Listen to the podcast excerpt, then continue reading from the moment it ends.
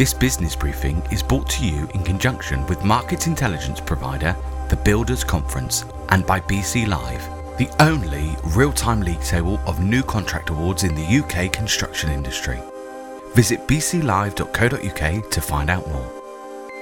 It was always going to be a big ask.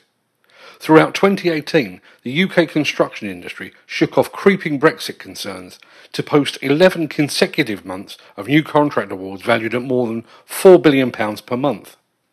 During the same period, the sector seemingly ignored the inability of UK politicians to secure a deal with their European counterparts and continued to notch up month after record month. For 11 consecutive months, the industry laughed in the face of national economic jitters and thumbed its nose at global economic concerns to amass more than £59.9 billion in new contract awards, outstripping the previous year by around 18%, even though 2017 was the year the initial HS2 contracts dropped. Ultimately, however, the industry's momentum was halted by nothing more than the annual festivities, a month shortened by the Christmas and New Year break, and, most telling, by the sector's need for a well deserved break. The Builders Conference CEO Neil Edwards sums it up with this single phrase Close but no cigar, really. Unfortunately, December didn't quite meet the other 11 months of 2018, but it did, a, did better than the previous December in 2017.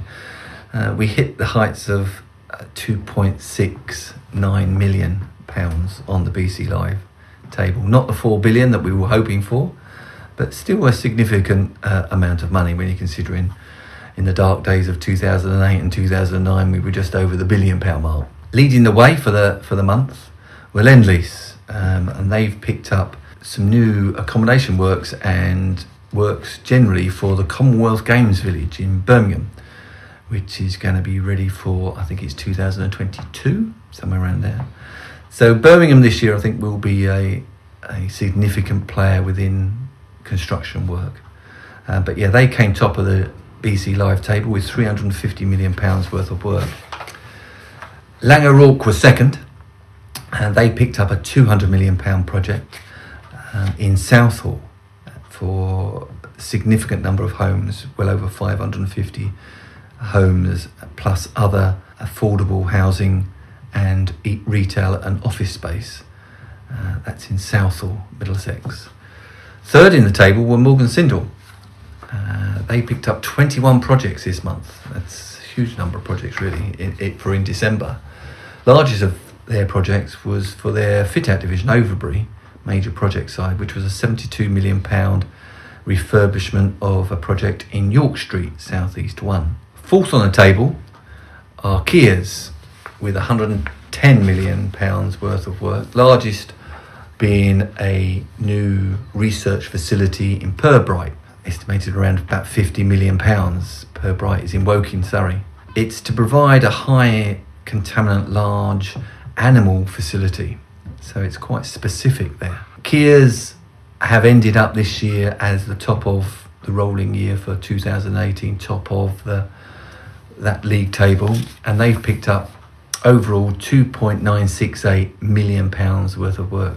That's 2.9 billion, sorry, 2.9 billion pounds worth of work uh, over 176 projects.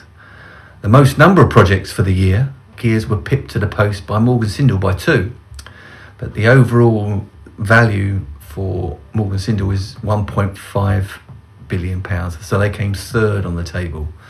Second for the overall of the year was Wates. Uh, they had just something like 140 million pounds behind uh, Kiers at 2.8 billion uh, divided between 71 projects. So it's a good year for Wates this year, definitely. Overall, in the year, that equates to something like 59 billion pounds, which is significantly more than 2017. So a good year there as well, really. I think we were looking at something around 50 billion last year, just over 50 billion in total. So we've nearly had a something like a 18.5% increase from last year. So that's why, you know, all through the year we've been hitting the four billions, and that's why it's been a fairly decent year for construction. So hopefully we can take that into 2019, even with the uncertainty of Brexit and all of that, what that brings in total. If you receive our free weekly email newsletter, This Week in Demolition, then you will know that we're targeting significant growth across all our activities this year, and in particular here at Demolition News Radio. And you can help us to achieve those ambitious plans. Firstly, you can hit the subscribe button on whichever podcast platform you happen to be using. Secondly, you can share this episode with friends and colleagues and encourage them to subscribe. And perhaps most importantly of all, you can leave us a comment or, better still, a review. Platforms like iTunes look favourably upon podcasts with engaged listeners, so the more comments or reviews we can attract, the better. We really hope you enjoyed this episode of Business Briefing and that you'll check back at the beginning of February to see how January 2019 panned out for the UK construction and demolition industry. And thanks for listening. Demolition News Radio, dedicated to demolition.